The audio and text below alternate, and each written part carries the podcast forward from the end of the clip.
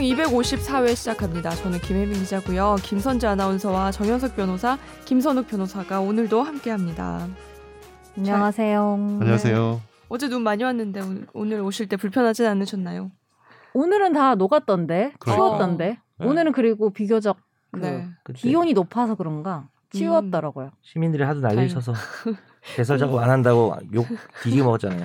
공무원들 밤 새셨겠죠? 근데 또 어 그러니까 공무원들 고생 많으셨을 거고 근데 또 네. 기온이 또 그렇게 높지 낮지 않아서 음. 또 그것도 한몫한 것 같아요. 김 그쵸. 변호사님 머리 하셨네요. 아 머리 염색했어요. 저그 사실 흰 머리가 서른 어, 한 맞아. 꽤 많으셨어요. 여섯 일곱 어, 때부터 너무 많아져가지고 음. 네. 그때부터 염색을 가끔씩 하는데 이번에는 좀 했죠. 근데 네, 염색이 신경 자, 써서 되게 자연스럽게 잘, 잘 됐네요. 잘 됐어요. 아까 브라운으로 하셨어요. 미용실을 잘 선택해서 예. 그 그전에 색치 염색 아니고 그전에 저기- 그냥 일반 염색처럼 자연스럽게. 어. 그전에 간의 수공업으로 혼자 했는데 아, 그래서 예. 그때 예, 근데 까맣게 좀 됐나 약간 봐요. 좀 이상하게 좀 되고 이렇게 얼룩덜룩 아 그런 걸 다 했는데 보는구나 사람들이는. 네, 이제- 서로이 머리 이제는- 따윈 쳐다보지도 않았는데. 아, 예. 나도 잘 안 쳐다봐. 어쨌든 했습니다. 아. 아, 근데 36, 7 진짜 그때 흰머리 많이 하는 것 같아요. 예, 이 직업이 좀 하여튼 좀 네. 저도 그래요. 그런 것 요즘. 같- 어 그래요? 예. 흰머리 이게 생겼어요? 안 해. 아 안해 네. 안해 안해. 뿌염으로 하세요 그러면. 뿌염? 안에 생겼다. 아 뿌- 뿌염. 뿌염색. 정현석 변호사님이 흰머리가 없네요. 저 흰머리 왜 되게 없지? 많아요. 아. 있는데? 어, 어딨어? 여기에? 아예- 정수리에? 되게 자주 정수리. 어, 정수리가 보이네요. 보여요. 이렇게 약간 오이- 내려다보니까 보이네요. 아 앉기가 좀. 너 사람 앉기가 잘- 내려다보는 버릇 좀 고쳐. 어. 아니 그게 봤거든요. 정수리에 너 진짜 많아요. 국민들을 지금. 내려다보는 거 아니야 너. 아니, 정신 차려야 작아서. 되고. 시청자들을 항상 제 위에 두고 임하고 무소속 있습니다. 김선재입니다. 염색해요? 그래서 하세요? 네, 한 저는 것 같은데 이번에. 해요. 저는 아 염색을 염색한 거 맞다. 주기적으로 해요. 아, 흰머리 많아요. 저도. 흰머리 많아요. 네. 아, 음. 뭐 흰머리 얘기만 계속 할 거예요. 아, 아 슬퍼서. 어, 근데 이게 전반적으로 이게 법원이나 검찰 뭐 이렇게 뭐 이렇게 가잖아요. 네. 근데 전반적으로 흰머리가 좀 많은 것 같아요. 아, 사람들 여기 여기 직군 자체가 그러니까, 머리가- 그러니까 다른 어. 내 직업보다는 아니 흰머리 그게 잘 어. 파악해야 되는 게 흰머리가 많은 건지 어. 다른 직군에 비해 염색을 안 하는 건지 어 그런 거야? 실제 염색을- 나이가 많으신 건지 잘 따져봐야 아니, 돼요. 친구 의사들은 어. 한 그러니까 지금은 또 나이가 들긴 했지만 30대 뭐 40대인데 흰머리 난 거 일부러 내비더라고. 그러니까 환자들이 아, 약간- 왔을 때 더 네. 신뢰를 흰머리가 준대요. 예, 좀 음. 나이가 있어 보여요. 어. 너무 젊은 뺀뺀한 의사 별로 안 좋아하니까 음. 경험 없을 것 음, 같아서. 저도 사실 그래서 좀 아 약간 변호사들도 흰머리, 좀 그런 거 예. 있다 그러더라. 너무 이렇게 젊어 보이려고 안 하더라고. 네. 음. 그 변호사 초반이었는데도 막 이렇게 상담하면은 아, 변호사님 얼마나 사건 오래 하셨어요 이러면서 잘 아시겠어요 이러면서 아. 뭐 믿겠습니다 초반인데. 이러면서 내가 몇 살 1년밖에 때요? 아, 안 했는데 몇 살 때요? 1년밖에 그 34살 뭐 이런. 34살 때. 그때 한한 마흔 중견 정도 법조인 마흔 직을 정도 받았군요. 저희 아빠 되게 에피소드 음. 중에서 병원에서 아기를 엘리베이터에서 탄 거, 아기랑 아기 엄마랑 아빠랑 음. 같이 탄 거예요. 근데 아기가 어리니까 뭐 아유 할아버지 뭐 어쩌고저쩌고 한 거예요 어. 아빠한테. 근데 아빠 너무 속상한 거예요. 근데 엄마가 어 야 너 무례하게 그게 무슨 그거냐. 그래서 근데 그 다음 말이 뭐- 존댓말 써야지 할아버지한테 해가지고 두번 지금 너무 상처받고 와서 바로 염색하셨거든요. 이거 컬투 사연 아니에요? 아니 진짜로 그 정도로 완성도가 있는데 그러니까 아, 저희 어, 집이 저희 집이 그랬어요. 좀 약간 반전까지. 사연 보내지 그랬어요. 웃긴 이거 에피소드가 많아요. 무조건 상탈 것 같은데. 그래서 바로 염색하십니다. 아버님 나, 네. 그때부터. 연세 이렇게 많지 않은 네, 많지 않은데 아빠도 흰머리가 많아요. 아 음. 그렇구나. 아, 머리 오늘 쓰는 백발 직업이- 파티네요. 다 어, 흰머리예요. 그렇네요. 흰머리가 어, 나 많네. 흰머리 별로 없는데. 아주 뭐가- 어리잖아. 뭐가 있으면 병 아니야? 있어, 그냥? 있기는. 있으면 안 되는 거 아니야? 한두 개 나와요. 아직 근데 어리. 그건 그, 새치예요. 그게 약간 흰머리 스트레스성 아니고. 새치인 것 같아요. 어, 음. 그 20 나이 때. 그러고 보니까 2021년이네요. 네. 아, 이, 혼자 나서 30대구나. 나 얘기하지 네, 말자. 서른이 아, 되었어요. 안 하려다가 내가 아, 그럼 이렇게 자연스럽게 댓글로 모르다가 넘어가요. 너와 있습니다. 그래서 템레이 님이 댓글을 달아주셨어요. 아. 네. 선재 아나운서 아, 30대를 댓글에 축하하며. 있네. 네. 댓글 와. 읽어주세요. 제가 읽겠습니다. 네. 햄레이님이 달아주셨네요. 새복만 이게 그 새해 복 많이 받는 거죠? 예, 날씨가 엄청 추워졌습니다. 곱씹지 마. 네, 감기 조심, 코로나 조심. 새해에도 변함없이 좋은 방송 잘 부탁드립니다. 아 이거 마스크 쓰니까 너무 힘든데. 모두 파이팅. 특히 저처럼 앞자리가 바뀌신 선재 아나운서님 파이팅. 어서와 30대는 처음이지. 아, 이게 또 선재 아나운서의 어. 나이가 공개되면서 본인 나이도 또 공개를 본인 하셨네요. 나이- 본인도 나이는 공개. 40 4에서 이신 것 5로 같은데? 바뀌었다는 뭐 그런 거 아니에요? 네. 네. 삼으로- 삼에서 3에서 4로 나왔던 바뀌었을 것것 같아요. 같은데. 제 생각에 삼에서 4에서 5로 바뀌진 않을 것 같아요. 2에서 3은 아닌 것 같아요. 네. 이거 어. 무- 무조건 3에서 4입니다. 만나면 우리 바로 말 어, 놓을 수 있는 거예요. 그렇죠. 100% 3에서 4고 4에서 5면은 정말 저 이분 찾아가갈 거예요. 왜요? 왜냐면은 그 정도 나이가 있는데 이렇게 센스 있- 쓰는 사람 잘 없으니까. 어휴, 음. 이- 50 됐는데 아, 지금. 그러니까 뭐냐면 그 세대에서 쓰는 용어나 뭐 그런 거 어, 말씀하시는 그러니까 거죠. 뭐 그래서 드립이나 뭐 이런 차라리 거. 뭐 2에서 3을 좀 의심할 법도 음. 하나 음. 보니까 뭐 법률 지식도 해박하시고 음. 3에서 4인 것 같다. 100%. 법률 지식 해박한 거 이분이 변호사라서. 음, 그쵸. 그쵸. 근데 협박하지 않으면 안 되는 거 아니에요? 지금 확실히 검증이 된 거예요 이거 다. 아니 그몇 어. 가지는 거의 확실하지 않나요? 인물 그동안의 탐구 좀 해야 댓글. 되겠는데. 그러니까 왜냐면 2에서 시대는- 3으로 가면서 변호사를 내면은 네. 좀 그니까 군대 남자잖아요 어, 이분이. 남자친구 되게 빨리 되는 거죠. 그러니까 뭐 면제가 아닌 로스쿨도 이상 가고 음. 뭐 하면. 그러면은 뭐 완전 초년차죠. 거의. 그러니까. 음. 2에서 3일 수도 있겠구나. 2에서 3일 수도 네 있겠네. 축하 그렇네요. 감사합니다. 네. 어, 결혼을 안 했다고 하셨고 음.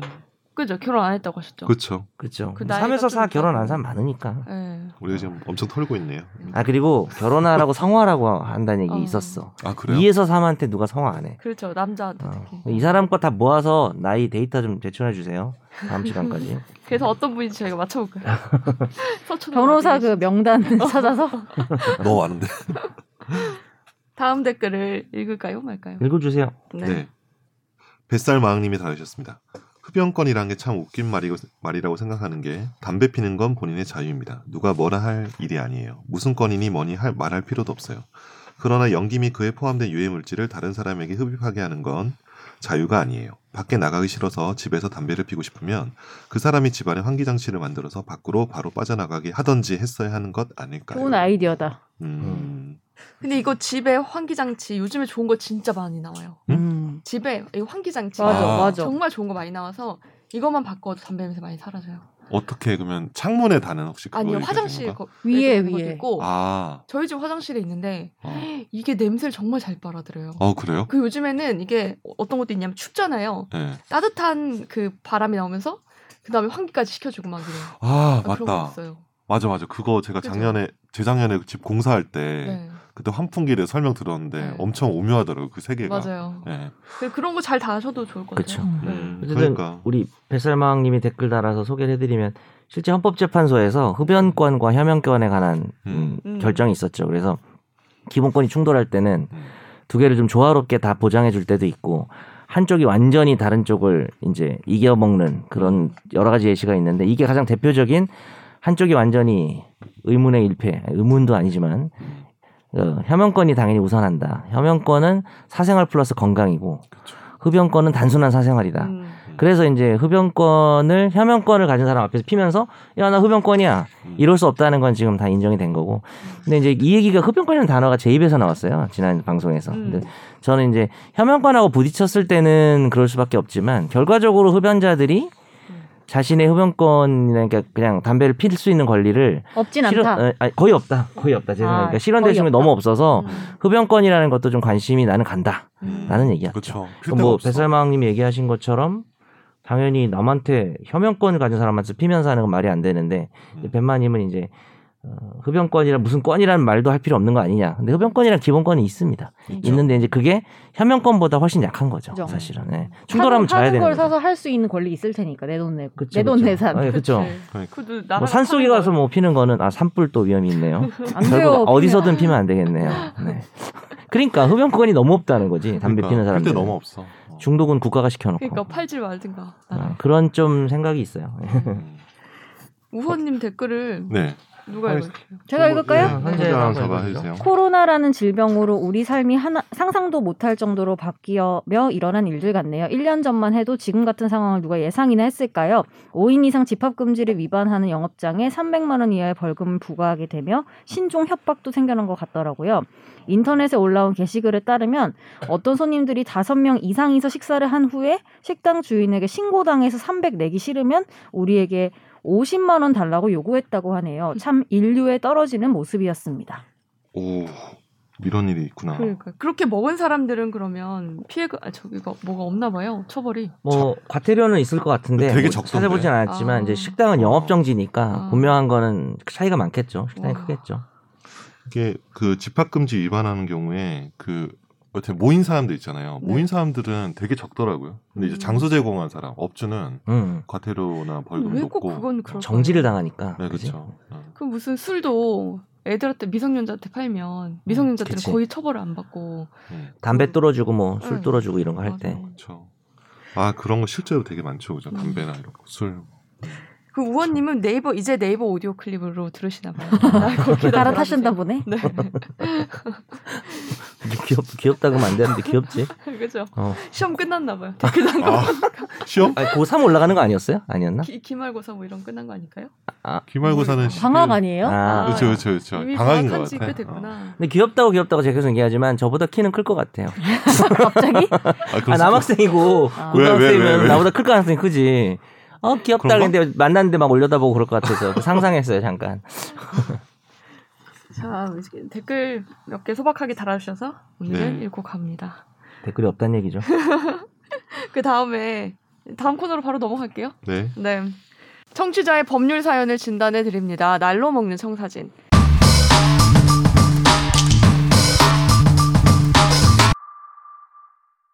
안녕하세요. 일전에 계약갱신 요구건에 대해 질문드렸는데 집주인 직계가 거주한다 해서 어쩔 수 없이 이사를 하게 된 사연이었습니다.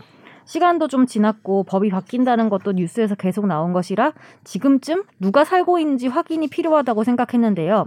정확히 어떤 서류를 발급받는지 몰라서 가까운 동사무소에 물어봤는데 전 세입자는 이사 나간 뒤에는 현재 세입자 정보를 볼 권한이 없다고 합니다.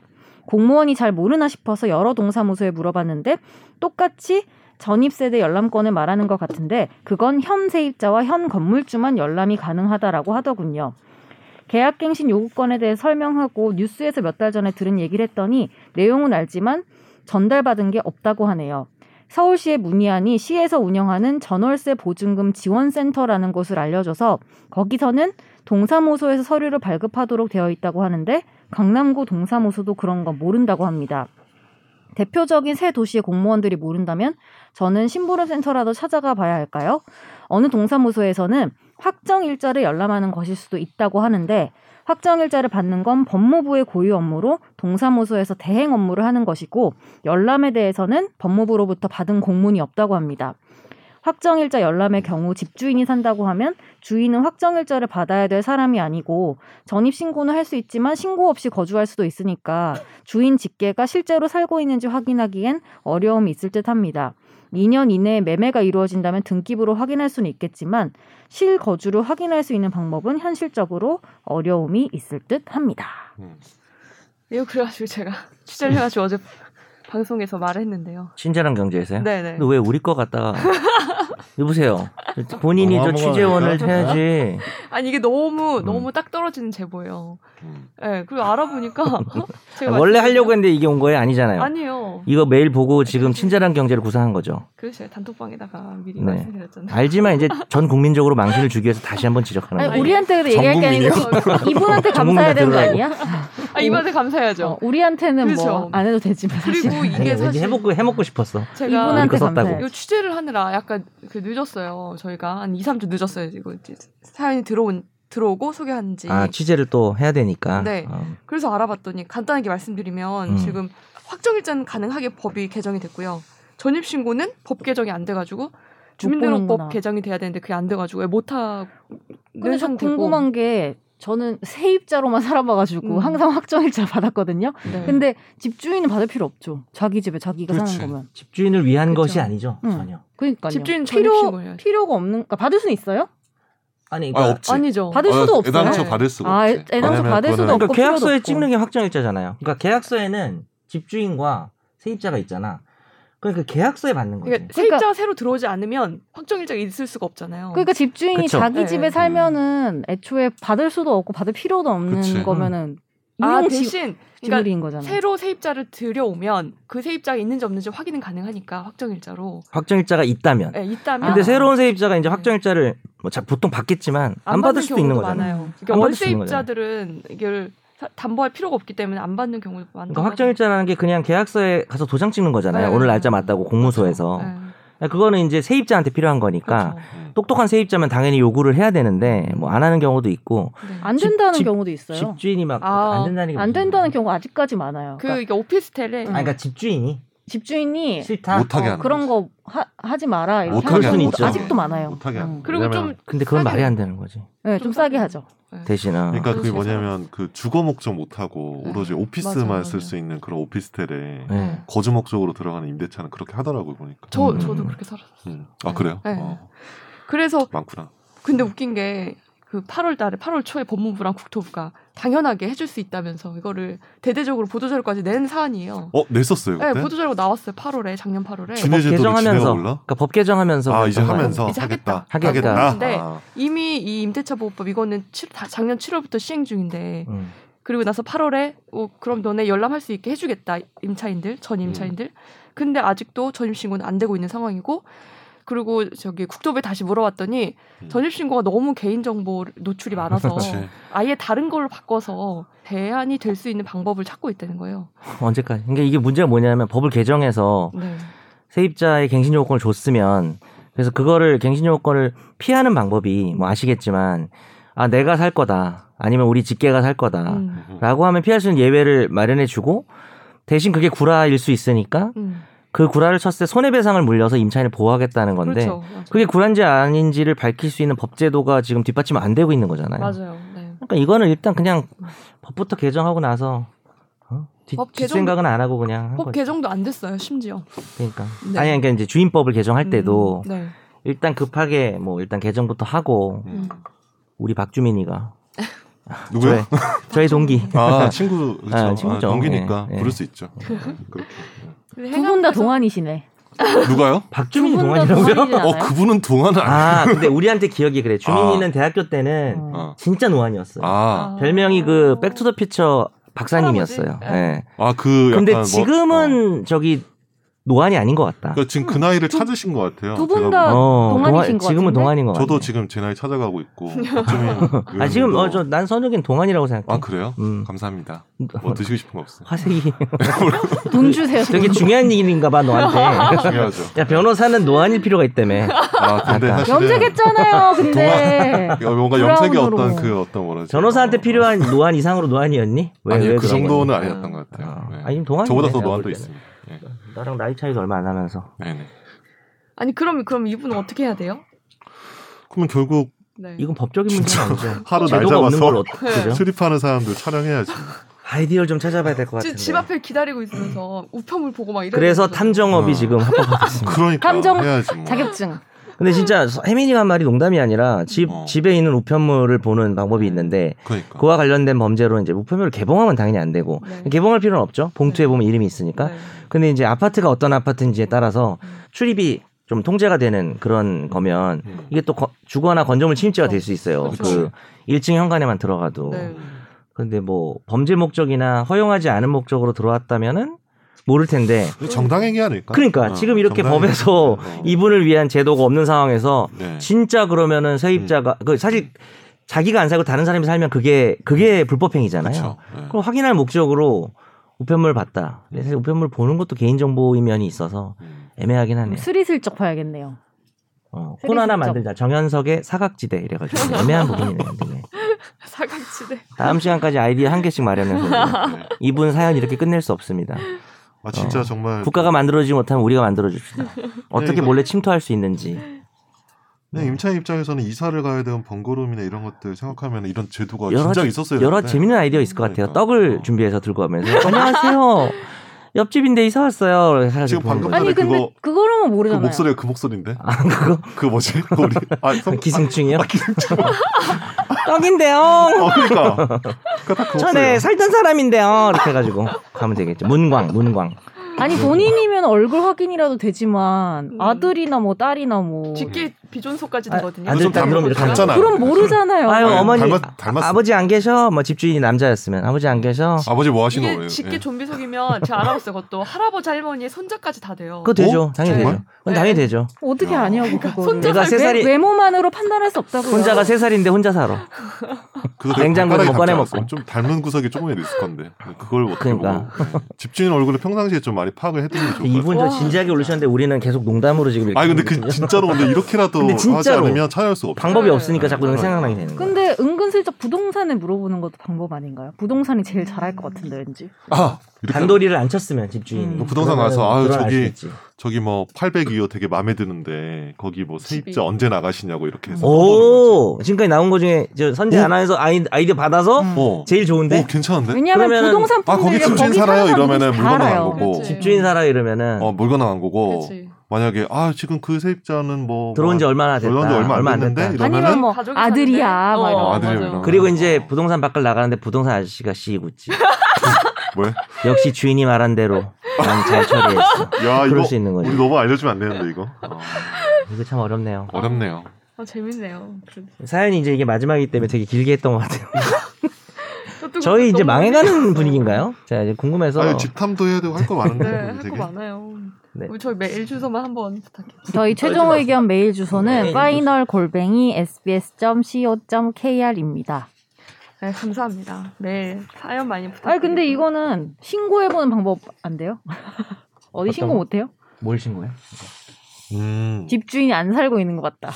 그게 과태료나 이런 업- 처벌 조항이 없죠 그 지금. 손해배상 저희가. 청구 어, 손해배상 소송하네요. 청구해야죠. 네. 아니 그러니까 소- 그 민사 소송을 해야 되는데 어. 이제 소송을 하면은 입증을 해야 되니까 음.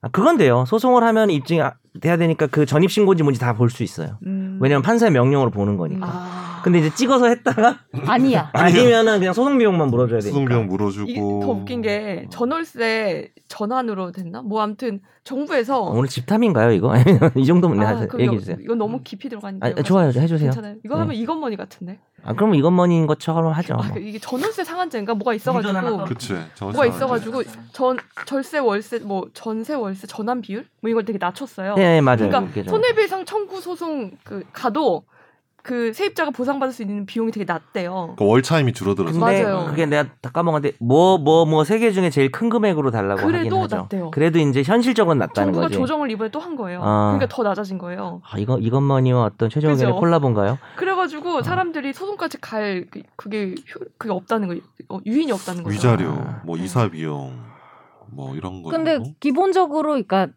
복비. 뭐 내 가족이 들어오거나 내가 들어온다고 해놓고 안 들어와도 그러니까 그 개인이 못 보는 거 물론이고 국가에서도 필터링이 전혀 안 되는 거죠. 그렇죠. 모르지. 그렇죠. 그렇죠. 전혀 아, 국가에 국가를 신고할 알 수- 의무는 없어. 음. 전입 신고를 하면 알겠. 전입 신고가 되지만 이제 국가가 그걸 뭐 개인 정보를 모으고 이런 건 아니고 어. 국가의 정보는 있는 거죠. 그러니까 여튼간에 뭐 개인이 이렇게 열람도 안 될 뿐더러 필터링도 안 된다는 네, 거죠 그렇죠. 현실적으로. 엄청 웃긴 것 같아요. 그렇죠. 네. 새로운 세입자가 들어온 게 안 좋은 거니까. 그래서 전입 신고를 하지 말아달라고 하면서 그렇죠. 맞아요. 월세를 싸게 줄 수도 있는 거고. 네. 그렇죠. 그리고 아니면은 직계 좀비 속이 전입 신고를 가짜로 할 수도 있겠네요. 오, 어, 그러네요. 그렇죠. 네. 어차피 어. 위장 전입 안 그래도 많이 하니까. 맞아요. 근데 이게 전입을 여러 명이 해도 상관없죠. 그렇죠. 근데 뭐 한 20평인데 뭐 아, 그렇죠. 17명 있고 그러면 안 되겠죠. 네.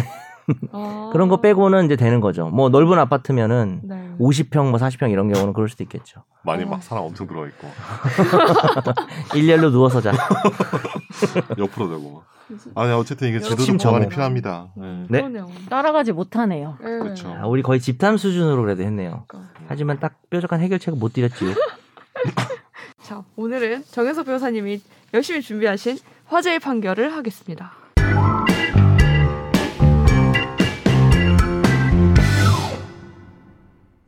헤드락 판결. 네, 이거 구- 저 시- 궁금했어요.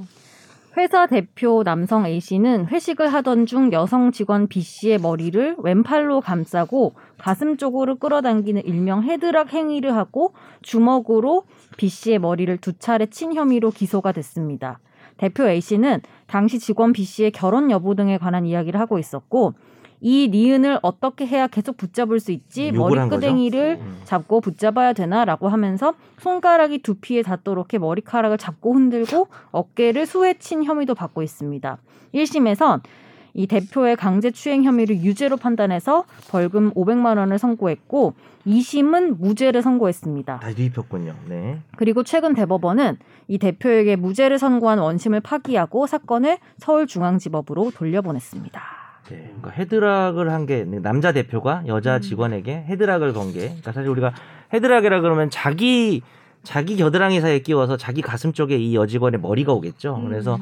보통 우리가 일반적으로 생각하는 어떤 수치심을 느낀다는 그런 뭐 신체 부위나 이런 거는 아닐 수는 있겠죠. 그리고 네. 헤드락을 성추행하면 사람들이 약간 갸우뚱한 부분도 있을 것 같아요. 그렇죠. 그래서 2심에서는 무죄가 나온 거죠. 이거는 성적 수치심 문제는 아니다. 그러니까 뭐 음. 이제 이 사람이 잘했다는 건 아니겠죠. 폭행죄 같은 건 당연히 될 수 있는데 성추행은 아니다라고 했는데 어, 대법원은 1심과 마찬가지로 이거 이제 강제추행, 그러니까 성범죄로 본 거죠. 네. 어, 그렇게 해서 물론 이제 파기됐으니까 어, 뭐 유죄 판결이 나온 게 아니라 뭐 아시겠지만 대법원은 돌려보내서 이제 2심에서 2심이 틀렸다. 음. 이거 강제추행 무죄로 하면 안 된다라고 했으니까 반드시 유죄가 나와야 돼요. 이거는 뭐 사실관계가 뭐 달라져가지고 뭐 그런 모를까 네. 라는 부분이 있고 특히 여기서는 피해 여성이 난 정말 어 뭐지 소름 끼쳤다 당시가 맞아요. 그, 그, 그 자리에서 울음을 터뜨렸어요 네. 그리고 이제 혐오감이 소름이 들것 같은데. 음. 어, 소름 끼쳤고 성적 수치심 모멸감 불쾌감을 느꼈다고 무- 어, 명확하게 진술을 했다 네. 그러니까 대법원 이걸 좀 크게 본 거죠 그래서 이런 그러니까 물론 이제 이건 1심에서 한 말이긴 한데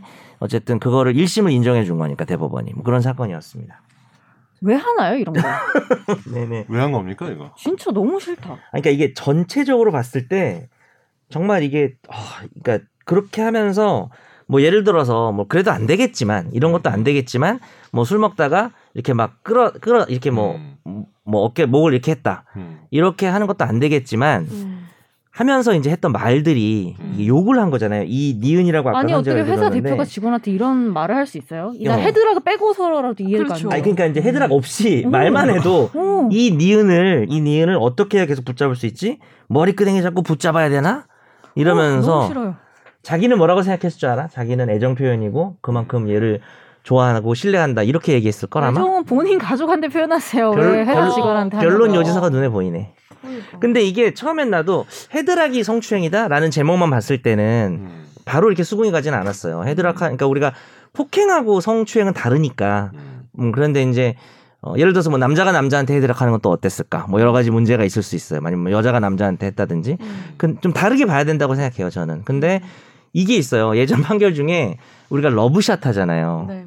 러브샷을 그, 시- 저, 이게 약간 고급 한식당 같은 데 가면은 이렇게 서브해 주시는 여직원이 있잖아요. 음. 그래서 보통 이제 왜 그런 어른들하고 하면 그런 거 있지 않나요? 그 러브샷은 아니어도 뭐 네. 음. 한 잔 드릴까요? 뭐 남자가 오든 여자가 오든 음. 뭐 그런 것도 사실 뭐 적절한지 모르겠지만 뭐 팁을 주면서 음. 이렇게 뭐 그냥 그런 일반 식당에서 어, 어. 고급 식당에서 내가 어르신들하고 하면 그런 걸 내가 봤거든요. 그렇죠. 그러다가 이제 그 러브샷 중에 왜 이렇게 포, 이렇게 목 뒤로 이렇게 해가지고 먹는 거 있잖아요. 네. 음. 그게 이제 강제추행죄가 나왔어요. 뭐 당연히 나올 법하죠. 근데 뭐 이렇게 농담처럼 하는 얘기 같아서 좀 웃기지만 이렇게 러브샷 하는 거 이렇게 끌어안는 거잖아요. 목을 네. 이거하고 헤드락하고 똑같잖아요. 이렇게 내리는 헤드락 아닌가요? 그렇죠, 그렇죠. 그렇게 생각하니까 네. 이것도 강제추행인데 물론 이제 이거는 또 사람이 남녀가 이렇게 포옹하는 자세가 되니까 좀 더 네. 더 확실하긴 하지만 강제추행을 헤드락은 지어야지. 그렇죠. 포옹하는 건 아니죠 사실. 그쵸. 아니 근데, 저는 이 목을 이렇게 감싸는 거니까 뭐 됐나 음, 보다는 생각이 들더라고요. 만약 제가 이 상황을 상상해 봤을 때 내가 직원이고 음. 어, 회사의 대표인 남자가 음.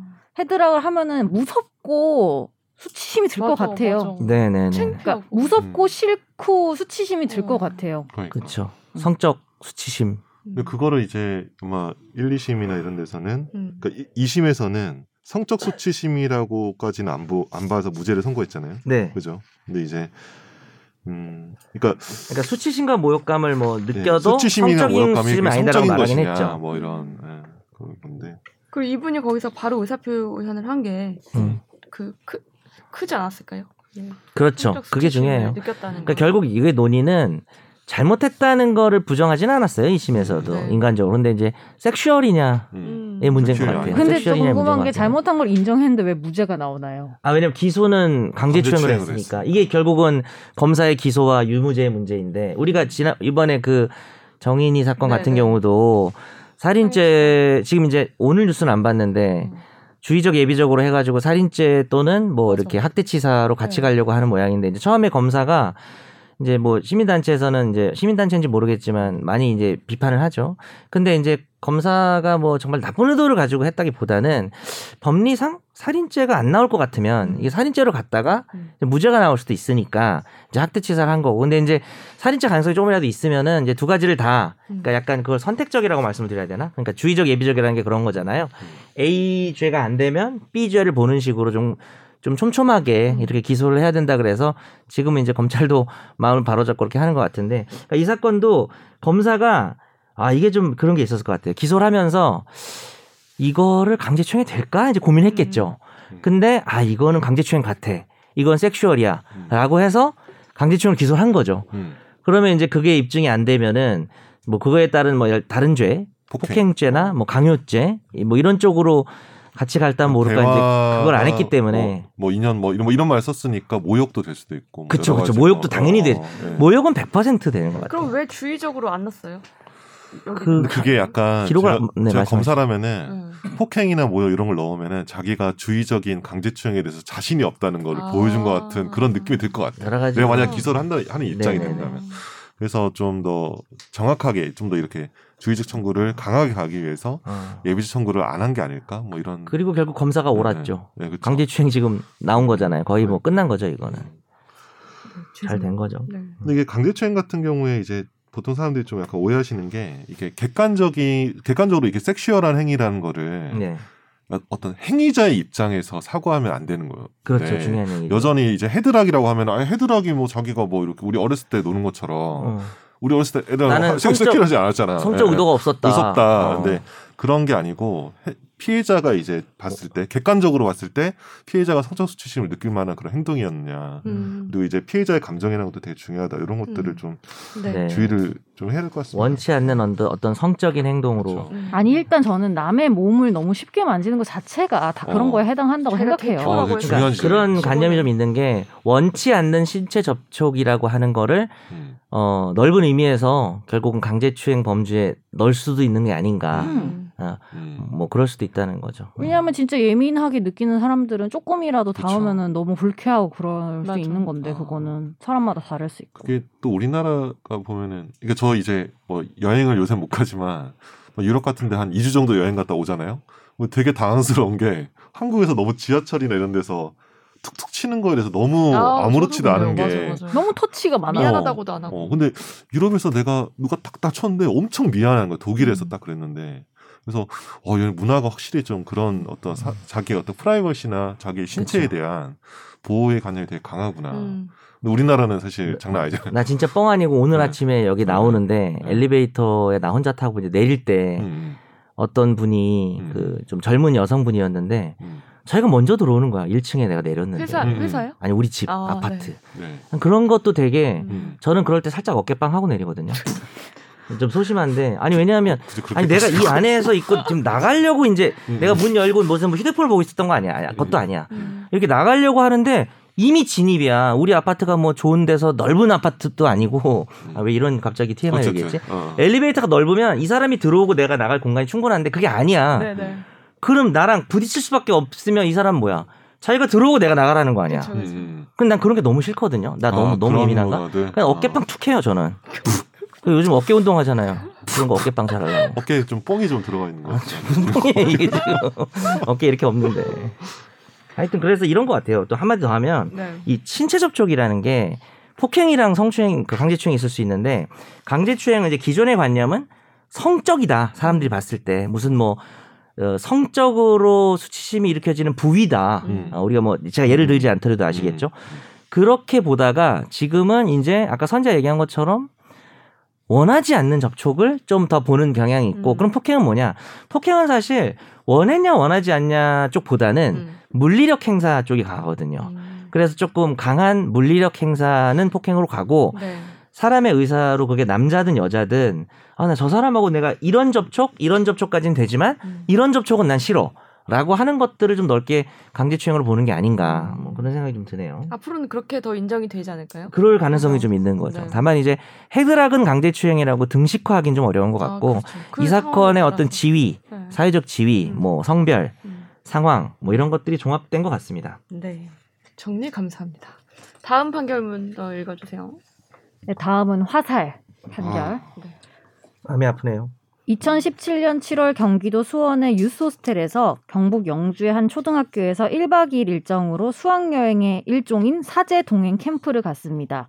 이 자리에서 A군과 B군 등 4명이 같은 방을 배정받았고 B군은 이날 자정 취침 시간이 지날 때까지 놀다가 갑자기 오전에 기념품으로 산 장난감 화살을 꺼냈습니다. 원래 한쪽 끝에 고무 패킹이 붙어 있었지만 B군은 패킹을 제거하고 교사 몰래 가져온 커터칼로 활의 끝부분을 뾰족하게 깎았습니다. 이후 B군이 화살을 A군 쪽으로 향했고 A군은 베개로 얼굴을 가리고 방어했고 친구가 또 다른 친구가 뾰족한 화살로 사람을 쏘면 다친다 하지 말라고 말렸지만 멈추지 않았고 A군이 베개를 치우고 B군을 쳐다보는 순간 화살이 발사되면서 A군의 좌측 눈에 맞았습니다. 사건 직후 A군은 여러 차례 수술을 받았지만 결국 왼쪽 눈이 실명됐고 이후 학교 폭력 대책 자치위원회는 회의에서 행동의 고의성이 인정된다며 전학 조치를 내렸고 14살 미만 촉법 소년이어서 형사처벌은 받지 않았습니다.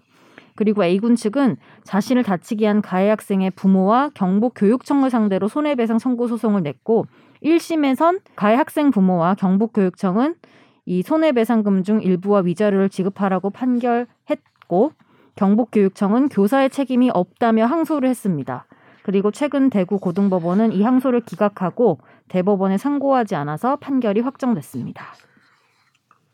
엄청 속상하네요. 아 이거 그죠? 진짜 생각만 해도 음. 참 너무 슬퍼가지고 네. 기사 보고 또 피해 학생이 다문화 가정 자녀라고 하니까 네. 물론 동정심은 아니지만 또 왕따 논란도 있었다고 하니까 또 마음이 안 좋네요. 뭐 실제로는 그렇지 않았다고는 뭐 네. 생각하는데. 전잘 모르 예. 애를 근데 그건 안 학교 측에서 얘기한 거라 음. 못 믿겠.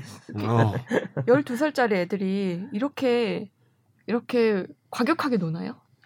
막 화살을 커터칼로 잘라 가지고 그 정도까지는 제가 아직 14살이 안 돼가지고 남자애가 저희 집 본인이 네, 14살 아, 안 저, 저, 됐다는 줄 알고. 저 14살 때는 어 장난 아니에요? 네.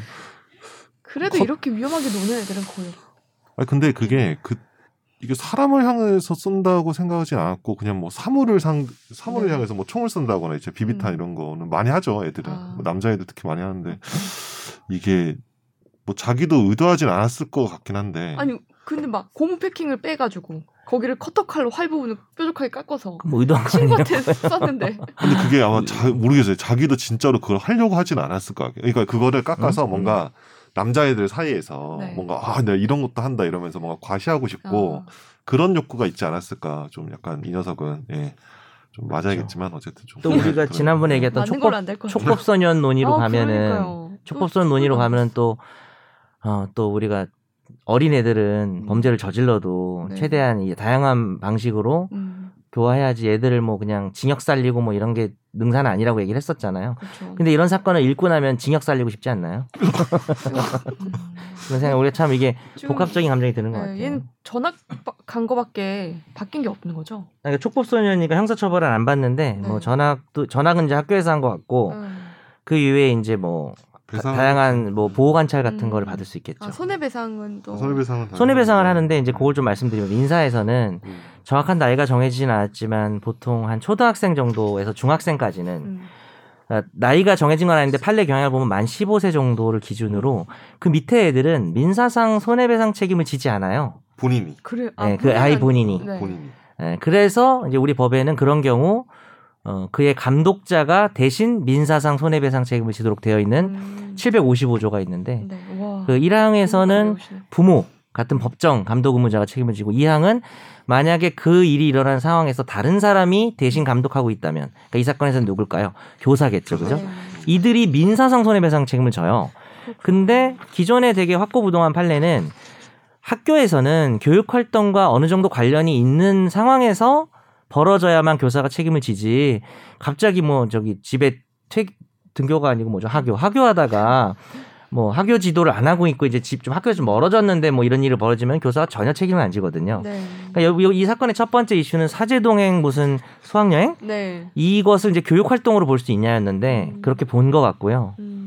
근데 이거는 확실히 볼 수밖에 없는 게 여튼간에 아이들이 익숙하지 않은 전혀 다른 공간에 그렇지. 가는 거고 사제 동행 캠프니까 사실 사제동행이야 이름도. 어 그러니까 선생 그러니까 부모님이 갈 수도 없고 가- 오질 않는 곳이잖아요 볼 수도 네네네. 없고 그러면은 이사 이 아이들을 관리하고 보고할 그 책임은 뭐 정확합니다. 선생님한테 다 있는 거 아닌가요? 차라리 학교에서 수업 중에 한 거보다도 더 더 봐야지 선생님의 어. 주의무가 네, 올라가고요. 나는 그렇다 생각해요. 그리고 사실은 선생님이 책임지는 선에서 끝날 수도 있어요. 원래는 음, 교육청까지 네. 안 갈 수가 있는데 음. 선생님이 불법 행위를 했다고 보이면 교육청이 책임집니다. 법상.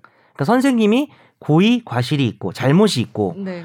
어, 뭔가 자기 책임을 다 안 했다고 했을 때만 음. 교육청이 책임져요. 그게 왜 우리 뭐가 있냐면 우리가 직원이 네. 회사 일하다가 다른 사람한테 피해 입히면 회사가 책임지잖아요. 네. 뭐 예를 들어서 SBS 같은 경우에 기자가 음. 보도를 잘못하면 음. SBS가 책임을 지는 거잖아요.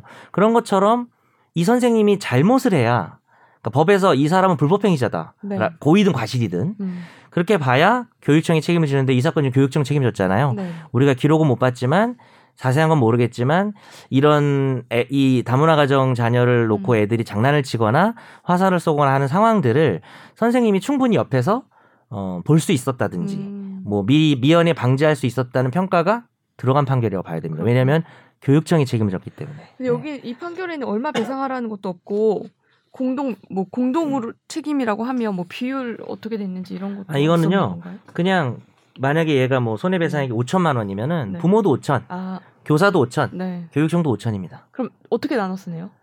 그것이 어떻게 나뉘는지는 이제 이렇게 되는 거예요. 부모랑 교사랑 교육청이 있는데 누구든 5천을 줘야 돼요. 네. 그러니까 이 피해자가 마음에 드는 사람한테 소송하면 돼요. 아, 자기 그런데 누구라도 뭐 3천을 줬다. 네. 그러면 모든 세 사람의 금액이 2천으로 줄어들겠죠. 음, 네. 그리고 내부적으로는 서로 이렇게 이걸 나눠야 되겠죠. 음. 과실 비율이 부모가 교육 잘못한 거랑 교사가 잘 보지 못한 거랑 음.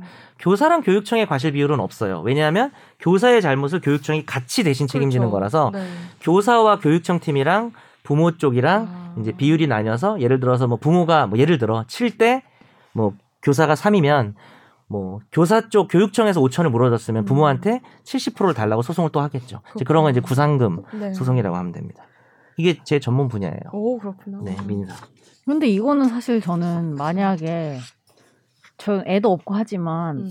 내 애 때문에 이렇게 됐으면 네. 결과적으로 완벽하게 수술이 끝날 때까지 계속 돈을 들이는 게 맞는 것 같은데요. 그 이쪽에서도.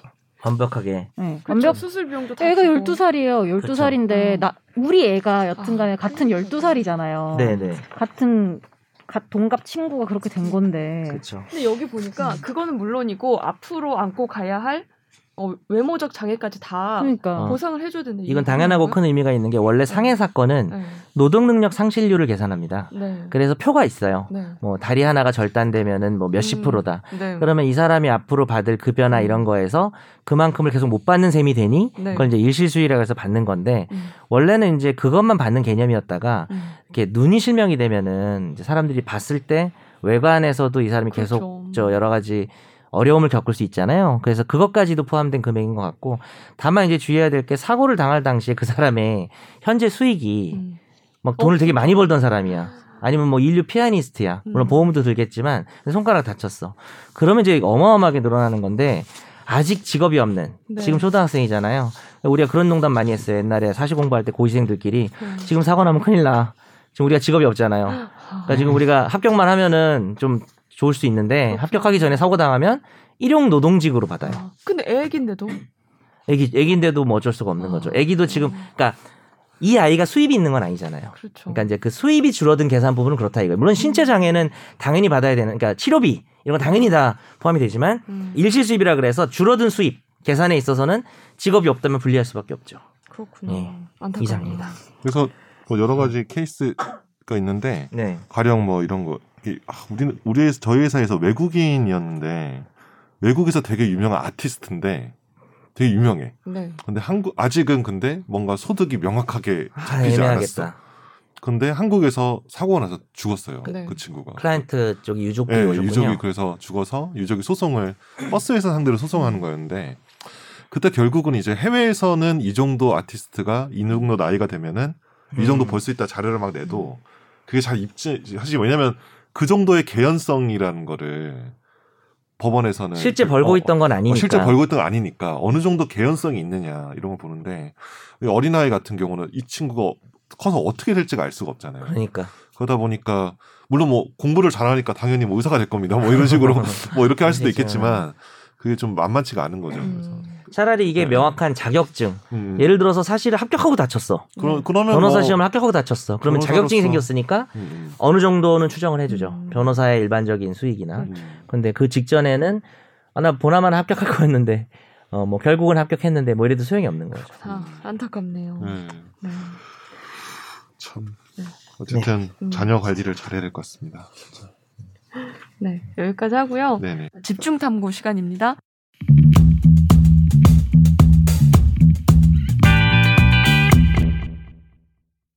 이번 주에 저희가 준비한 주제는요. AI 챗봇 이루다인데요.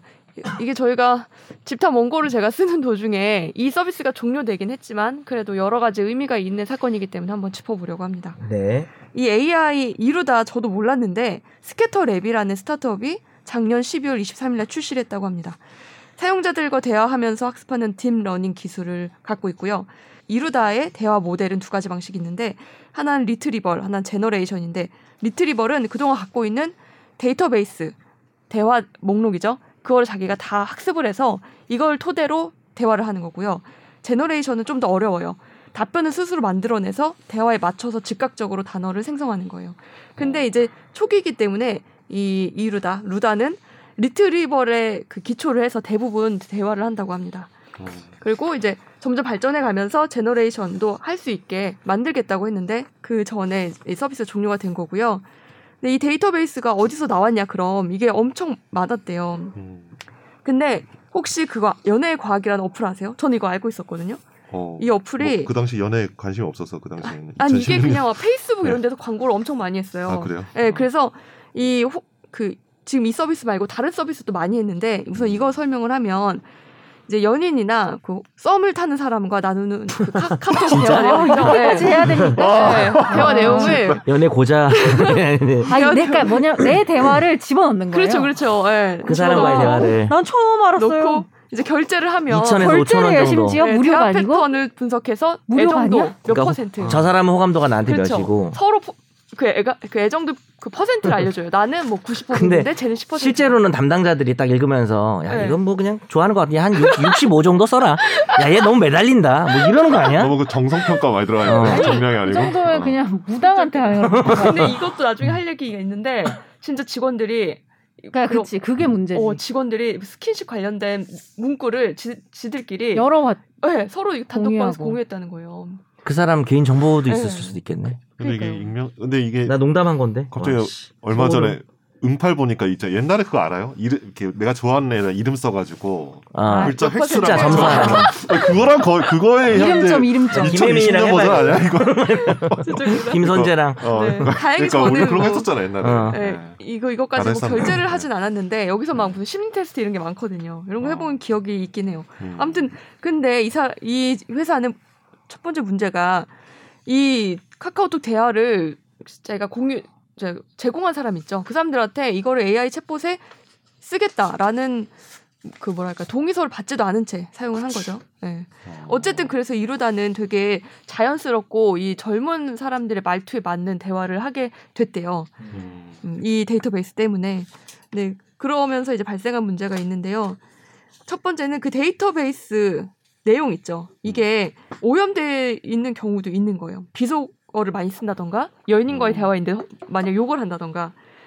그래서 이번에 나온 게 그 동성애나 장애인 혐오 발언이 이게 사실 사람들이 이 발언을 많이 했기 때문에 카톡에서 음. 이거를 이러다가 배워가지고 비슷하게 한 거죠. 그러니까 사실은 자기가 배운 거 그대로 보여줄 뿐이에요. 그렇죠. 얘는 맞아요. 뿌린 AI는 대로 뭐, 거- 예. 그리고 아까 말씀드렸듯이 이 개인정보 보호 이게 안 아, 됐다는 그치. 부분. 그 또 하나는 이것도 말했죠. 그 개발 과정에 참여했던 전 직원의 인터뷰가 있었는데 음. 연인들의 카톡 대화 내용을 돌려보면서 단톡방에서 웃는 사람들도 있었다 이 얘기를 했습니다. 이게 정확히 말하면 연인들 사이의 성관계 관련 대화래요. 네. 그리고 이제 또 하나가 이게 처음 이 문제가 불거진 이유는 이 20살 여대생인데요. 얘가 아, 이, 이러다가 저 가, 이 AI가 음. 네 맞아요 거기에 딱 맞춰져 있어요 근데 얘한테 이제 성희롱을 하고 막 나중에는 성노예로까지 만들었다 막 이런 얘기가 있었습니다 그래서 저희가 그러면 법적 쟁, 쟁점이 뭐가 있냐 이걸 좀 알아봤거든요 우선은 저희 김기태 기자라고 과기부 출입하는 기자가 취재를 열심히 해가지고 제가 좀 컨닝을 했는데요 음. 미리 허락 받고 오신 거죠? 예, 예, 말, 말해놨어요. 기, 기태한테. 그래서 이 김기태 기자가 IT 전문 변호사한테 물어봤어요. 그- 음. 그리고 첫 번째 그 성희롱 이루다를 이제 20대 20대가 아니죠. 20살이죠. 20살 이루다한테 그 성희롱 했던 문제는 법적인 책임이 없냐? 그랬더니 법 인격이 없는 상태이기 때문에 AI는 일단 법적인 문제가 없다고 했대요. 음, 네. 그렇죠. 사람이 아니고. 네. 그리고 약간 당연히 진짜 윤리적으로는 문제가 있지만 아. 우리 좀 피해를 본 사람이 없어서 더 어려운 것 같아요. 그죠 뭐 애니메이션에서 뭐 사람을 그쵸. 찢어주기든 뭐 네. 상관이 없는 그게 그런 약간 거죠. 어, 실질적인 뭔가 피해를 입었다고 하기가 되게 애매한 것 같긴 사회적 해요. 정화의 문제일 수는 있지만 네. 그래서 지금 당장 윤리적인 문제지 이걸 법적으로 처벌할 수는 없고 그 다음에 이루다가 동성애나 장애인 이제 차별하는 발언을 한 문제 이것도 처벌할 규정은 없다고 합니다. 근데 이거는 네. 그 이걸 만든 사람 잘못 아니에요? 그러니까 이게 이게 그거라고 하네요. 처음 이 당시에 처음에 이런 문제가 나왔을 때 어, 나왔을 때는 이제 바로 고칠 수 없을 수는 있어도 이걸 알면서도 나중에 나중에까지 고치지 않는다면 그때는 문제가 될 수도 있다고 해요. 방치한다면 서비스 업체 불법 문제가 발생할 수 있다고. 그러니까 이건 업체 문제 같은데 이런 그렇죠. 거를 알면서도 그냥 방치하는 그렇죠. 이건 어, 그런 업체 문제가 될 문제인데. 것 같은데. 그래서 아마 그걸 고치기가 힘드니까 닫은 거 아니야 지금 그럴 수도 있어요. 고칠 능력이 없으니까 네. 왜냐면 이게 사용자들이 하는 거에 따라서 할 수밖에 없는데 네. 근데 사실 이거는 당연히 예상되는 문제 아닙니까 요즘 음. 인터넷 언어 내가 무슨 국어학자는 아니지만 음. 언어 습관 네. 같은 걸 보면 네. 사실 되게- 되게 웃겨요 우리가 사실 예를 들어서 현타 같은 것도 음. 원래 유래는 상당히 상당히 성적인 얘기예요. 아 그래요? 예. 어 그래요? 현타의 유래는 아니 물론 꼭 나쁜 건 아닐 수도 있지만 뭔데요? 남성의 자유행위 이후의 아, 심리 상태를 표현한 거였어요. 어. 내가 막 이렇게 흥분해서 이런 거를 보고 즐기다가 그 이후에는 어. 내가 갑자기 현실을 자각하게 돼서 어. 왜 이렇게 그런 성적인 흥미도나 어. 이런 게 완전히 떨어지는 상태를 했는데 음. 그러니까 제가 이 얘기가 처음 했을 때 이제 어떤 이제 여- 그 여자 수강생하고 대화를 하다가 그게 이제 그 얘기 처음 나올 때쯤인데 네. 음. 현타 왔잖아요라고 해서 저는 근데 그땐 처음 놀랐어요. 요즘은 네. 다 쓰지만 아, 네. 그 여자 수강생이. 어, 있었다고요? 그래서 이- 음. 그래서 내가 그걸 가지고 뭐라고 얘기하는 것도 웃기잖아요. 네. 그래서 유래도 모르고 쓰는 거죠. 음. 음. 그러니까 이제 맞아. 그 근데 그 어. 제가 지금 예를 든 거는 그나마 뭐 아니 뭐 그냥 뭐 웃어 넘길 수 있는 상황 나는 그거라고 생각해요. 뭐 그 자유행위라는 게 뭐 음. 성범죄도 아니고 음. 개인의 어떤 심리 상태니까. 근데 네. 실제로는 어떤 지역 차별이나 음. 장애인 차별이나 뭐 성차별이나 음. 이런 것들을 담고 있는 뭐 여러 가지 충이라는 단어도 네. 지금 우리가 아무 생각 없이 쓰는데 음. 그거의 의미의 연원을 따져보면 사실은 다 상당히 그 아, 음. 문제가 있는 혐오성 발언도 있고 네. 저도 되게 잘 모르겠어요. 어떤 단어는 재미로 다 쓴단 말이야. 음. 근데 사실 유래를 따져보면 좋진 않은 거거든 사회적으로. 근데 어, 저는 그럼 구분하기가 쉽죠. 그런 단어의 측면도 그렇지만 음. 그 영화 허 보면은 그 AI 싸만다. 아, 네. 사만다 나오잖아요. 근데 제가 느- 제가 그뭐 그거랑 똑같진 않겠지만 현실이 이것도 보면서 느낀 거에 되게 큰 포인트가 뭐냐면 네, AI는 그냥 입력시킨 걸 그대로 보여주는 걸 넘어선다는 게 더 문제인 것 같아요. 그렇지. 그걸 통해서 학습을 해서 그거를 뛰어넘는 뭔가 새로운 게 됐잖아요. 그래서 정말 이거를 혐오를 재생산해내는 그러니까 뭐 그런 걸 수 있겠네. 그냥 그대로 쓰는 걸 넘는 것 같거든요. 음. 제가 음. 봤을 때는 이 사용하는 문장이나 수준이 음. 써서 이렇게 굴리면 별의별 사용자들을 다 만나는데 그렇죠. 그럼 뭐 지역 차별, 장애인 차별, 뭐 네. 성차별 당연히 들어가겠죠 그치. 입력이. 그것도 그러니까 그리고 다 또 딥러닝 하는 거잖아요. 음. 그 대화를 하면서 그쵸. 20만 명이 이용했는데 그 대화도 다시 그리고 그 딥러닝. 개인 대화를 통제하는 사람도 없고 네. 그렇죠. 개인 대화에서는 우리가 뭐 별욕을 다 하잖아요. 맞아요. 음. 성희롱도 하고 뭐 그런 근데 사람도 저는 많잖아요. 약간 그리고 애초에 궁금했던 거는 왜 설정 자체가 23살 여자인가는 상당히 저는 그게 자체가 문제적이니까 왜냐하면 은 음. 그냥 이 사람들이 이 회사가 어떤 의도로 이거를 어. 개발해서 어떤 음. 사람들을 그러니까 여튼간에 이것도 제품이잖아요. 네. 돈을 벌기 음. 위한 그러면은 타겟층이 있을 거고 어떤 효과를 생각하고 어떤 이익을 생각해서 만들었을 텐데 음. 왜 20대 여성의 이 이루다로 음.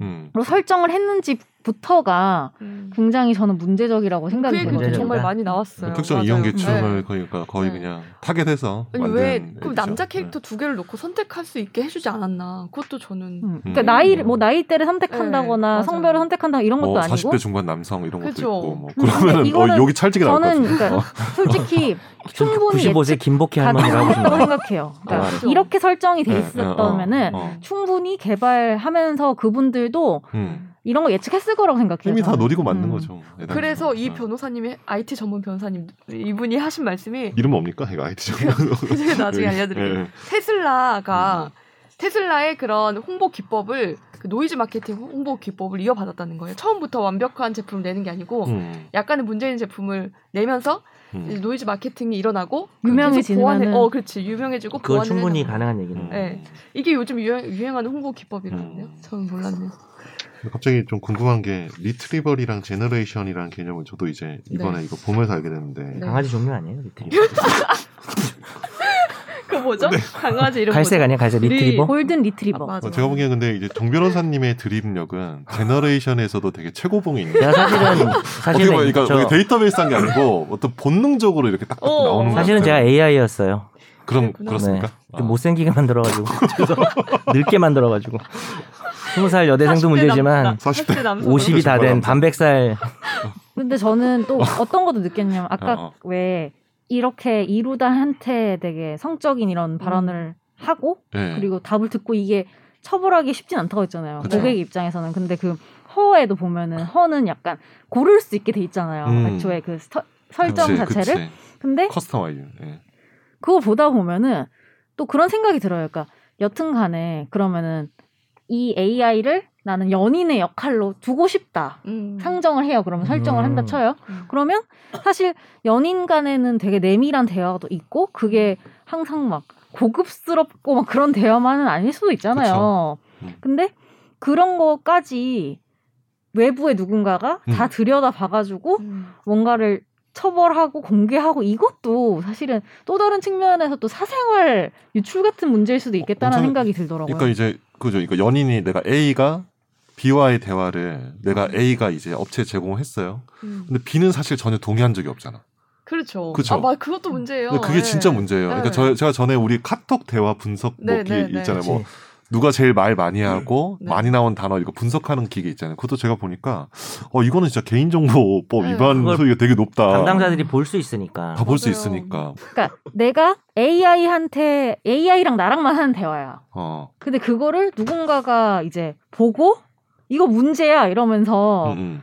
그걸 뭐 신고를 하는 것도 그러니까 조금 뭐 김선재가 뭐 어, 나랑 대화하는 것도 아니고 심지어 AI랑 대화하는 거는 거는 같다라는 생각이 들어요. 거의 인간으로 치면 혼잣말 한 건데 네. 음. 음. 근데 어, 그것도 그러면 약간 그게 맞는 그러니까 음. 아, 그거는 근데 그건 사용자가 잘못한 게 아니고 음, 음.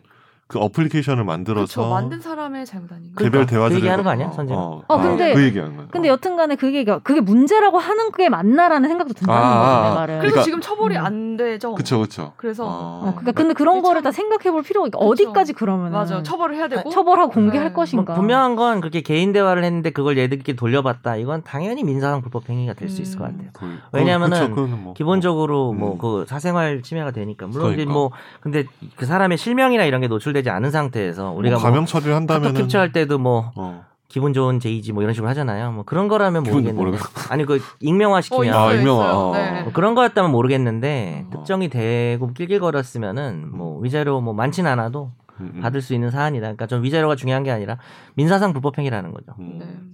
아니 제가 뭐지 저희 집에 이제 그러니까 저희를 다 아이패드 쓰는데 네.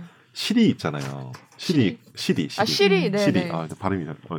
그 아니면 올레 TV에 보면은 그 기가진이라고 네, 있어요. 네. 근데 아. 딱 한번 보면은 애들이 뭐 기가진이랑 시리 상대로 되게 괴롭히는 거야. 너 왜 이렇게 못생? 재밌으니까 어, 하다 그러니까 어, 막 보면은. 이렇게 재밌는데. 아 맞아. 우리 애도 그래. 네, 근데 문득 보니까 어 얘가 그러면은 이런 습관이 들면 어떤 자기의 어떤 내면화되고 네. 타인과의 어떤 대화에서도 음. 그런 식으로 혹시라도 언뜻 언뜻 나온다면은 굉장히 좀 안 좋은 게 아닐까. 그렇지. 아이들도 안 어, 좋은 거고. 아이들도 안 좋고. 너 짜증나 그러니까 저 그쵸. 그거 있다 하더라고요. 그런 말은 어, 음. 안 하셨으면 좋겠어요. 그러던데요. 그러니까. 그- 그러니까. 근데 어. 그 사실은 실제 실제 생활에서는 누군가가 약간 그런 얘기를 하면은 약간 무시하잖아요. 그치. 음. 아니 화를 내거나. 근데 이 AI의 특징은 다 곱게 받아줘. 어떤 그렇죠. 걔도. 그리고- 감정이 없어. 어 그렇기 어. 때문에 그러니까 사람도 그렇게 대화한다고 생각하면 완전 혼란이 올 수도 그러니까. 있을 것 같아요. 그렇죠, 그렇죠. 음. 되게 어떤 법규에서 그러니까 네. 음. 제가 보기엔 규제는 좀 하긴 해야 될 것 같아요. 이게 음. 왜냐하면 계속해서 사람의 어떤 내면을 형성하고 음. 교육적 관점에서도 되게 안 좋은 것 같아요. 음. 그냥 봤을 때는. 어. 이제 우리가 그러면은 그 네. 뒤에 이제 또 남은 주제 쟁점이 뭐가 있나요? 아, 그래서 정부의 음. 입장은 뭐냐? 아, 정부 입장을 물어봤는데 제가 못 듣고 네. 먼저 가겠습니다. 알겠습니다. 네. 네. 고맙습니다. 음, 네. 네. 네. 계속 고생하셨어요. 해주시죠. 자, 소리 없이 사라져야 되는데. 네. 네, 네. 계속 하시죠. 네. 그래서 그 과기부 입장을 좀 들어봤더니 그 윤리 기준이 법규는 아니다. 그래서 이런 윤리 기준을 만들어 놓긴 했지만 이걸 처벌하느냐 마냐는 별개의 문제다. 윤리 기준이 있긴 있어요. 그래서 그걸 보면 10대 요건이 있는데 그 중에 이번에 이루다는 프라이버시 보호와 데이터 관리의 편향성 최소화 부분 음. 이거에 부합하지 않는다고 보고는 있다. 음. 하지만 이제 이렇게 너무 이걸 다 법적으로 규제를 하려고만 하려고 하면 음. 우리나라 AI 산업 발전에 또 음. 그 거를 저해하는 문제점이 발생할 수도 있어서 음. 거- 그 중심을 잡는 걸 좀 요즘에 중점을 두고 있다 이렇게 얘기하더라고요. 음. 근데 그 얘기도 맞는 것 같아요. 너무 다 처벌만 해버리면 그렇죠. 예. 아예 우리나라에서 이 산업이 죽을 수 있기 때문에 음. 그런 논의도 좀 이제는 해봐야 될 것 같고요. 음. 어떻게 생각하세요? 처벌이 능사는 아니죠? 그렇죠. 그러니까 네. 드는 생각이 저도 이제 제 친구들이 IT 쪽에 개발자들도 음. 많고 뭐 소위 말하는 스타트업 대표들도 있고 특히 인공지능 쪽으로 하는 친구가 있어요. 꽤 네. 유명한 친구인데 네. 좀 이렇게 뭐 얘기를 들어보거나 이렇게 하면은 그 어, 그런 개발자들이나 이런 사람들 이게 다 그렇다는 거 아닌데 음. 어떤 법적인거나 윤리적인 부분에 대한 어떤 것들이 좀 더 이렇게 우리 그러니까 보통 법률가들만큼은 아니라는 거죠. 그 감수성이. 음, 왜냐면 그렇겠죠. 네. 스타트업 같은 경우는 당장 뭐 자기가 이제 투자를 받아서 수익을 내고 그다음에 떠야 시리즈 돼요. A, B 뭐 이렇게 해서 네. 진행을 하고 이런 것들이 중요하기 때문에 아니, 제가 보기에 이 지금 우리가 지금 이루다 요것도 네. 아마 그런 아마 제가 분명히 어 이거는 좀 문제 있다라고 한 번이라도 감성을 누가 지적을 했으면 이렇게까지 음. 안 갔을 것 같은데 그렇죠. 그런 것들에 대한 전혀 어떤 음. 제한이 없이 가는 거는 사실 좀 문제는 맞는 것 같아요. 음. 그래서 근데 이제 다만 그거를 법적인 규제를 하기에는 네. 왜냐면 너무 이제 규제를 어떻게 해야 될지에 대한 음. 틀이 전혀 없기 때문에 사람, 네. 현재 지금까지 맞아요. 문명이 음. 없어서 사실 저는 요것도 좀 되게 중요하다고 생각하지만 음. 요새 그 자율주행이랑 뭐 음. 이런 것도 아, 이슈 네. 많잖아요. 네. 그래서 이게 손해보험 업계나 뭐 이런 쪽에서 뭐 음. 특히 뭐 법조계에서는 음. 자율주행 차가 차가 주행하다가 사고가 났을 경우에 뭐 자동차 손해배상법 그 책임이나 그 책임은- 교통사고 처리 음. 그 책임에 대해서 되게 이슈가 많이 되고 있어요. 과연 그러면은 그 제조사의 책임이냐 아니면 그 자율주행을 시- 그 상황에서 설정한 사용자, 네. 운행자의 책임이냐 운전자의 책임이냐 뭐 뭐 근데 이제 그런 것들에 되게 이슈가 많은데 그러게 좀 요즘 좀 논의를 많이 해봐야 될 거예요. 왜냐하면 음. 제가 보기에는 자율주행의 시대가 되게 빨리 올 것 같거든요. 음. 우리가 사실 이런 어플리케이션 같은 경우는 네. 적어도 사람의 생명이나 신체를 해야진 않잖아요. 근데 이제 자동차 같은 경우는 굉장히 좀 큰 이슈가 있기 음, 때문에 음.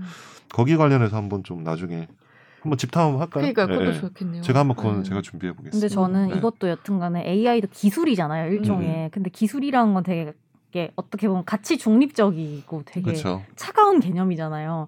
근데 우리가 그러니까 세계 대전 이런 걸 보면 음, 그때 음. 정말 엄청나게 그 음. 관련 기술이 그렇죠, 그렇죠. 발달했잖아요. 테크놀로지 발달했어요. 그걸 통해서 어. 하지만 그게 인간을 죽이는데 음. 쓰였던 그치. 거고 음. 인간을 통해서 화학 실험을 했던 게 우리가 지금 쓰는 좋은 약을 만든 음. 효능 좋은 약을 만든 거잖아요. 되게 그러니까 어떻게 사용하느냐에 따라 되게 달라질 수 있잖아요. 근데 저는 음. 약간 그런 과거의 경험이 우리가 있다면은 음. 이런 걸 만들 때는 약간 그러니까 인간을 혐오하라는 게 아니고 음. 성악설이라고 생각하고 만들어야 되는 것 같아요. 음. 이런 이런 류의 음. 약간 인간과 접촉이 많을 음. 수밖에 없는 그런 음. 기술들은 음. 성선설이 아니고 그렇지. 어. 그러니까 개발자가 성선설이라고 생각하고 사람에게 만들어도 뭐- 어, 지금 그쵸. 그렇지 않을 수 네. 있는 건데 그치. 음. 약간 그런 책임의식, 윤리의식이 좀 음. 필요는 한 것 음. 같아요. 그렇죠.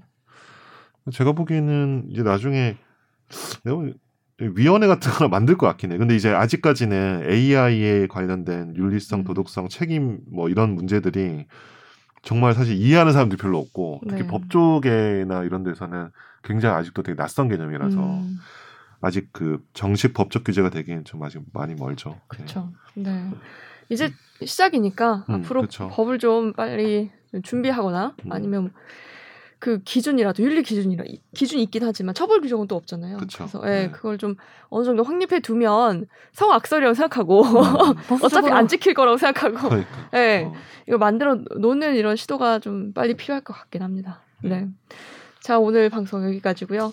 음. 지금까지 들어주셔서 감사하고. 의견 많이 보내주세요. 네. 의견이 너무 되게 다양할 궁금하네요. 것 같아요. 이게 예를- 음. 그냥 이런 제 댓글을 많이 봤어요 이번에 이거 음. 보면서 근데 이런 말도 있더라고요.